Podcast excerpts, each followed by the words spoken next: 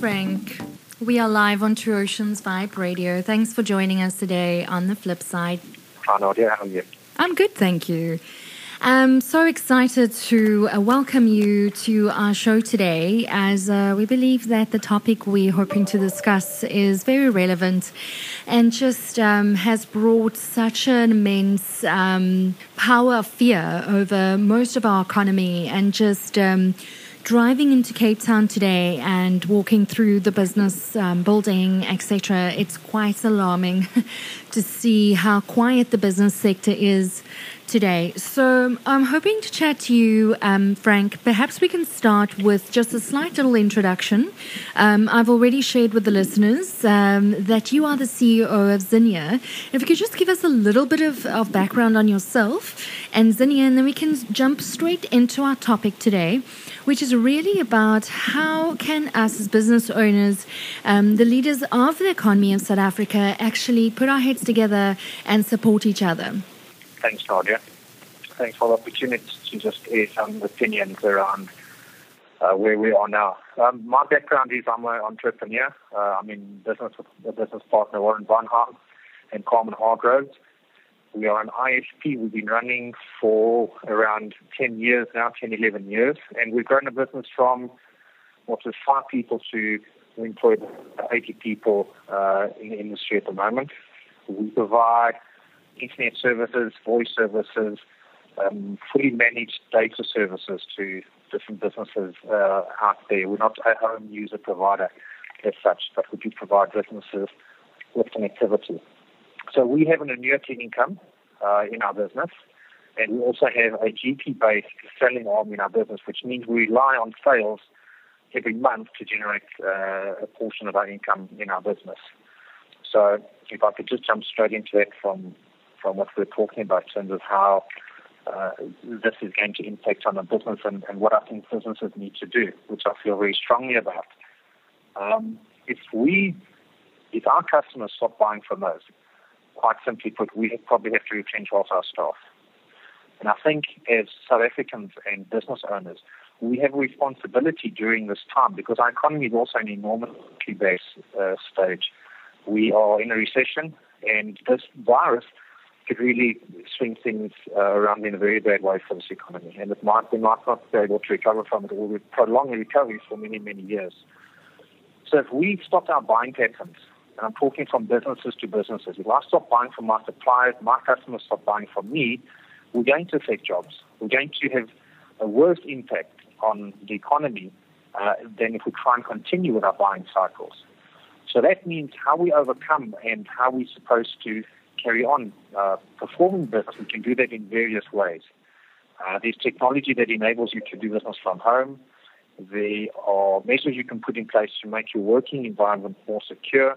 We know quite a bit about this virus now because it's hit other parts of the world and the behavior around it. So if we adapt our our ways, uh, we can be smart about this and we can carry on as far as possible doing business as normal. Uh, I know some industries will be more impacted than other industries. Um, for example, tourism, but we can support local tourism as well. Uh, airlines are going to be hit. There's nothing they can really do about that. That's banning travel. But in terms of the local purchasing, manufacturing, uh, producing of goods, we have to find a way to continue doing business. We can't just say, well, this virus is here. We're going to close our doors. We're going to stop working. We're going to stop producing we have a responsibility to each other as citizens of this country to ensure that we keep producing, keep buying, and we keep supporting each other so that we don't make this um, a, a, dramatic uh, event in our history. It's going to be dramatic, but we don't have to make it an economically dramatic event by changing the way we behave. Thanks so much for that, Frank. Um, I was hoping, um, from what I read, is also this article um, that you've put together, which we will definitely publish with the podcast. Um, tomorrow or the next day, as soon as that's available, for those listeners that's just tuned in and wondering what we're talking about. I am talking to Frank Mullen. He's the CEO of Vinia, and uh, we are talking about how businesses need to stand together to support each other during the this really crisis period of the COVID 19 virus.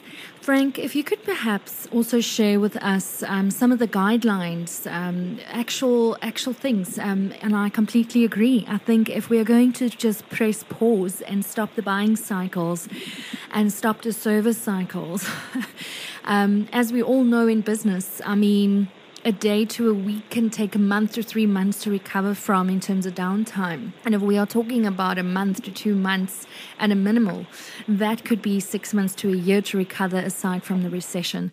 So, Frank, if you could maybe um, take us into um, some of your insights as an avid um, business owner yourself in terms of guidelines of what we can actually do. As a takeout for our listeners, you know, um, we are telling them that we not we don't we don't want to see buying cycles paused and and services stopped and um, all of that and that could cause a massive ripple effect on the economy.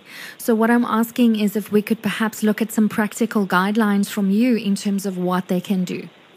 Well i think in terms of if, if i can give technical guidelines i think you know the first thing is you, you can't overreact. As a business you've got to have you've got to have a plan of how you're going to handle your reaction and the impact you're going to allow for it to have on your business. Of course, uh, you know, if someone is infected, you need to have guidelines around that too.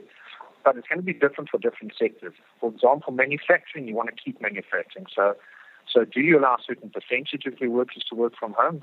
Absolutely, those that can, to restrict um, um, the, the chance of getting infected. Do you allow shifts to come in?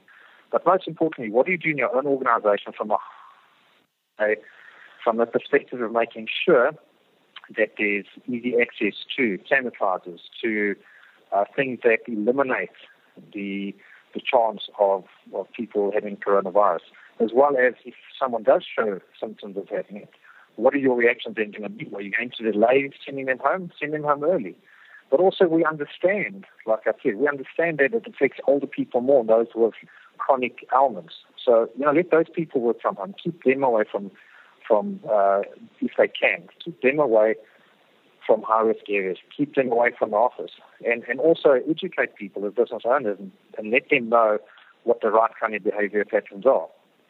Then again, you can also carry on doing business. You can do business if you normally have a face to face meeting. You can do it via email. You can do it via video call. You can do it via telephone conversations. Um, and the point there is, again, is that understanding that we need to and say, I'm in a buying cycle.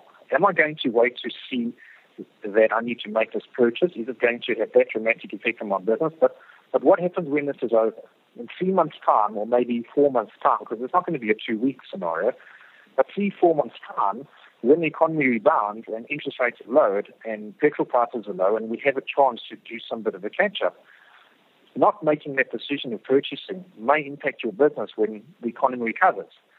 So my message is, you know, we have to try and behave as normal and make sure that we make those buying decisions and that we keep doing it and, and not harm other businesses around us by saying, well, let, let's shut our doors.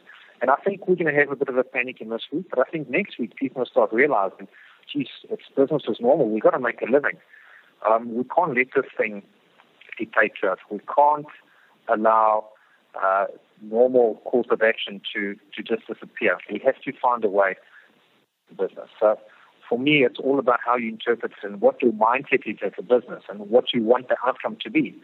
You can close your doors. You can say, I'm not manufacturing because it's too high risk. You can panic. The point is, we don't have to panic. We can just be measured in our approach and be consistent in our approach. And if we do the right things, we can contain this, this virus and we can make sure that we keep the economy ticking over um, better than than other countries have managed, as an example, because we, we have got more information. And I think our controls have been quite proactive.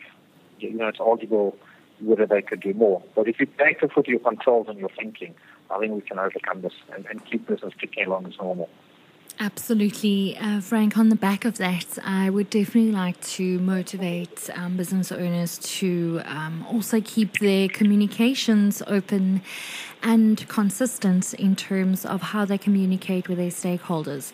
And I think that has a lot to do with how you, um, you know, continue building relationships with your customers, your clients, your suppliers, and how you actually put your heads together in terms of how we can actually support each other and the economy. Frank, I really thank you so much for your insights and your time today. Is there anything you'd like to uh, kind of mention to the listeners as a takeout as we wrap up our chat? I would just say that, that positivity and and how you move forward with it. There are ways to to let people work remotely that you can measure their productivity. There are ways that you can communicate. There, there are ways you can keep manufacturing. There are ways that you can still have interaction with people but you don't necessarily have to be face to face. In fact, this is ironic because it, it might actually make businesses realize um, that working from home uh, or the options to work remotely doesn't have to be from home is a very possible reality, and it might even change business behavior moving forward.